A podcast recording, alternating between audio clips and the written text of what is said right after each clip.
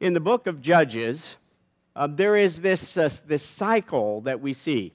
Um, and, and, you may recall the book of Judges is a book that tells the history of Israel after they have uh, come into the promised land and they have occupied it and, and they have um, arrived, it has seemed. And yet, in the book of Judges, we see this repetitive cycle where the people live in peace and all is well, and then they become a, a bit complacent. Uh, they begin to think either that they don't really need God or maybe they don't have to follow all the ways of God and they know better. And so they begin to down, go down their own paths or, or head down their own agendas. And before long, if they aren't careful, they, they find themselves actually far away from God. They find themselves following after other things and other people rather than following after God. They find themselves participating in the brokenness of the world rather than participating in God's desire to heal and to make whole. And before long, as they head down that path, they begin to suffer the consequences of living in ways that are against the ways that God has created us. They find themselves either oppressed by somebody from the outside or they find themselves just in utter chaos among themselves. And it doesn't happen all at once, it happens gradually and, and they find themselves eventually, uh, their eyes begin to open and they begin to realize that all around them is this mess and this chaos, and they're not even sure how to get back. And so they begin to cry out for God to come again. They cry out for God to deliver them, for God to show up in powerful ways. And lo and behold, in, in Judges, we see that either God appoints leaders or in some fashion God delivers the people once again. They are restored and revived and renewed, and they enjoy peace again, only to begin the cycle again.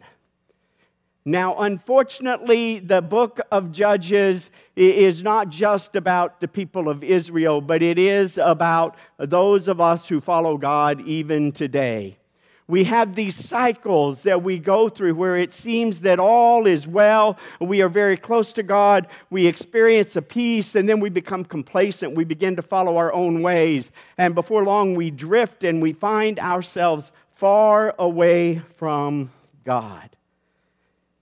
It starts out so simple, though, yes? Um, we just find ourselves uh, deciding that we can do things on our own, that we can just go through the, the motions, and yet we, we find ourselves eventually, if we don't pay attention, in the midst of chaos. We think that we have arrived and, and that we have all the answers and maybe we don't need God. We, we soon begin to find uh, that God, it may be alongside us, but we are out ahead of God rather than following Him. And before we know it, we're off on a trail following our own agendas following folks we shouldn't be following who are leading us astray and away from God rather than toward God. And hopefully, at some point in time, our eyes begin to open and we look around and we realize all is not as it should be. See, Advent is this season in the church calendar that comes around every year. Advent is this season that seeks to short circuit this cycle that we tend to go through. It is this season which hopefully causes us, before we get to this point uh, of being in utter chaos, before we get to the point that we are so far away from God, we're not sure what to do. Advent calls us to stop to open our eyes, to be alert, to look around, to expect, to expect that God comes afresh and anew. It is a season that calls us to look for the coming of Jesus anew, a season that calls us to stop where we are. And rather than waiting until we get to the point of no return, to once again focus on God and begin to turn back to God. I think we find ourselves in a season where our eyes are being opened and we wake up and we realize indeed this place is a mess. The world is a mess. The church itself is a mess. We open our eyes and we ask ourselves, how did we get to where we are? This place is a mess. And so, hopefully, as we open our eyes and we begin to see that, rather than focusing on the mess, rather than worrying about, oh my goodness, what are we going to do? Hopefully, it drives us to cry out to God afresh and anew. And so on this first Advent Sunday, our readings in Scripture um, always come from the prophets or they come uh, from Jesus talking uh, uh, about. Um, his, his return, talking about the Son of Man coming. And they are passages which cause us to stop, to think about where we are, to ask ourselves are we in the midst of being complacent? Are we in the midst of such chaos that we've lost hope and we need hope? And so we hear from Isaiah and from Mark today. And first, I'm going to read a passage from Isaiah chapter 64, verses um, 1 through 9. Now, this is a passage that Isaiah writes to Israel when they are in exile. You know, the duty of the prophets um, it, it's never a fun duty. Here's the, here's the responsibility of a prophet. When all is going well, the prophet is supposed to tell the people be careful about becoming complacent. The prophet is always warning and urging people to more fully be transformed and changed. And then, in the midst of chaos, when everything goes south because the people didn't heed the warnings of the prophet, the prophet shifts and instead of saying, I told you so, offers a word of hope. And so we hear that today in this passage from, from chapter 64, beginning at verse 1. This is the people crying out to God, If only you would tear open the heavens and come down. Mountains would quake before you like fire igniting brushwood or making water boil. If you would make known if you would make your name known to your enemies, the nations would tremble in your presence. When you accomplished wonders beyond our expectation, when you came down, mountains quaked before us. From ancient times, no one has heard, no ear has perceived, no eye has seen any God but you who acts on behalf of those who wait for him. You look after those who gladly do right they will praise you for your ways. But you, you were angry when we sinned. You hid yourself from us when we did wrong. We have all become like the unclean. All our righteous deeds are like minstrel rags. All of us wither like a leaf. Our sins, like the wind, carry us away. No one calls on your name. No one bothers to hold on to you, for you have hidden yourself from us and have handed us over to our sin. But now, Lord, you are our Father. We are the clay, and you are our potter. All of us are the work of your hand. Don't rage fiercely, Lord. Don't hold our sins against us forever, but gaze upon your people, all of us. And then we hear these words from Mark chapter 13. These are words that Jesus spoke in the temple in the last week of his um, life here on this earth. He had spent uh, the early days challenging uh, the rituals and the ways uh, of the temple, and then he pronounces in chapter 13, beginning in uh, verse 24, uh, these words In the days after the suffering of that time, He's talking about in the days after the temple has been destroyed, the sun will become dark and the moon won't give light. The stars will fall from the sky and the planets and other heavenly bodies will be shaken. Then they will see the human one coming in the clouds with great power and splendor. Then he will send the angels and gather together his chosen people from the four corners of the earth, from the end of the earth to the end of heaven. Learn this parable from the fig tree. After its branch becomes tender and it sprouts new leaves, you know that summer is near. In the same way, when you see these things happening, you know that he is near at the door. I assure you that this generation won't pass away until all these things happen. Heaven and earth will pass away, but my words will certainly not pass away. But nobody knows when that day or hour will come, not the angels in heaven nor the Son, only the Father knows. Watch, stay alert. You don't know when the time is coming. It is as if someone took a trip, left the household behind, and put the servants in charge, giving each one a job to do, and told the doorkeeper to stay alert. Therefore, stay alert. You don't know when the head of the household will come, whether it will be evening or at midnight or when the rooster crows in the early morning or at daybreak.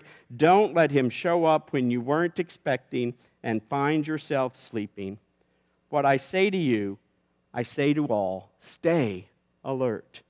May everyone with ears to hear hear the word of God and respond this day. This passage from Isaiah as we think about this again, as I said, the people of God, they were in exile. They were in exile because they had become complacent, because they had failed to be the people that God called them to be. Rather than uh, transforming the world, rather than uh, drawing more people to God, they were pushing people away because they were being exclusive. Rather than um, rather than fighting against injustice, they were participating in injustice. And rather than following God, they were following other things. In fact, the foundation of their nation had been shaken. They had been carried away in exile. Comforts that they had once known and taken for granted had been taken away. They had followed leaders and things that led them away from God rather than toward God and the very institutions in which they had continued, despite all of this, to, pa- to practice the rituals, the very institutions in which they had practiced the rituals had been taken away. And it's almost as if the people had discovered that they had this form of religion, this form of faith without the power.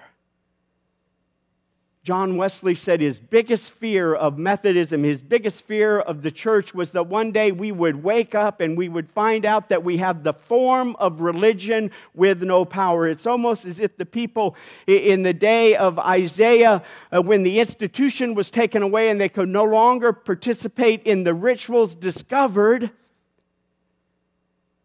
that they did not even know the presence of God. They did not have the power of God within them, and they were lost and beside themselves, and they had no idea what to do. They realized they were in need of a revival.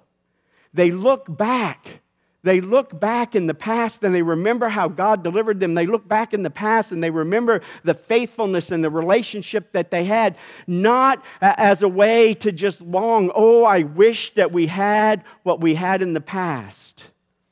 But they look back to be reminded that God continuously and always comes to deliver and to draw his people back to him. They looked at the past so that as they moved into the future they, future, they would long for God to act afresh and anew. And so they cry out, Rip open the heavens. Come down from wherever you are and reveal yourself to us. Rip open the heavens. Show yourself to us once again that we might know your presence and your power. That you might take us like clay and reshape us and form us so that we might truly be the people you intend us to be. Jesus' message in Mark 13 is a similar message to that of Isaiah. It is this warning that, that when we have the ritual without the power, uh, that we might as well no longer have the ritual.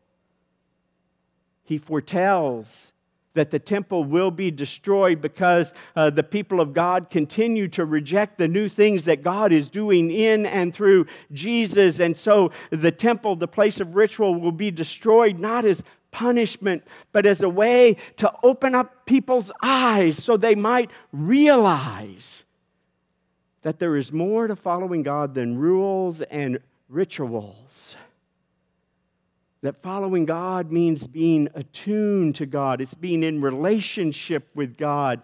It's about hearing God and responding to God. And Jesus says, no matter how bad it might get, no matter um, how the consequences of our behaviors have led us down paths that seem to create brokenness and chaos, no matter how bad it might get, that God never gives up on us. In fact, he, he has this state the Son of Man will come and in fact, if we paid attention to the Gospels, we know that Jesus is talking about himself. The Son of Man has come to reveal God, to reveal God's ways, to reveal God's goodness. And God always comes again and again and again. And so Jesus calls the people to stay alert to wake up, to look around, yes, to be aware of the mess that this place is, to be, to be aware of the mess that the world is in, to be aware of the mess that the church is in, but not to give up hope. To allow the mess to cause us to long for God to come afresh and anew to long for Jesus uh, to come into our lives in the fullness of his presence and his power. Jesus says there is a power that came from heaven. It's the power that came in the person of Jesus himself. It came from heaven to earth to bring heaven to earth to recreate the heavens and the earth, to recreate the earth from, it, from all this rubble and from the decay of its present state, so it might begin to resemble the kingdom of God where people thrive in relationship with one another and with God. Advent invites us it invites us to look around, not to deny the reality of the world or the church. It invites us to look around, to identify those places where we have strayed away from God. Before we get to the point where we are so far away from God that we don't know anything to do other than to cry, it calls us to stop, to look around to see and acknowledge the reality of how things are. And then to proclaim loudly Christ is coming again. Company is coming to visit us again in this Advent and Christmas season. Christ is coming to awaken us, to form us, and to shape us. Advent is a challenge for us as we look around and we see the reality. It's also a challenge for us to listen. To listen. Not just to the distracting voices that are out there, but to listen. Because if we pay attention, we will hear the chorus of God's heavenly voices singing, I am right here with you. Advent is an invitation not to just be satisfied with a God who is out there somewhere or a God who has surrounded us, but it is an invitation for us to live in God and God to live in us. It is an invitation for us to live in Christ and for Christ to live in us. It is an invitation for us to stop thinking that we have arrived and there's nothing new for us to learn. It is an invitation for us to allow God to form us and shape us and continue to transform us. It is an invitation for us not just to hold on to the hope of God in this world, but it is an invitation for us to be that hope for our neighbors and for the world. It is an invitation not just to practice empty rituals, but it is an invitation to once again connect to the power of God and to allow that power to work within us, shaping and forming us, so that indeed we might turn to God and we might begin to participate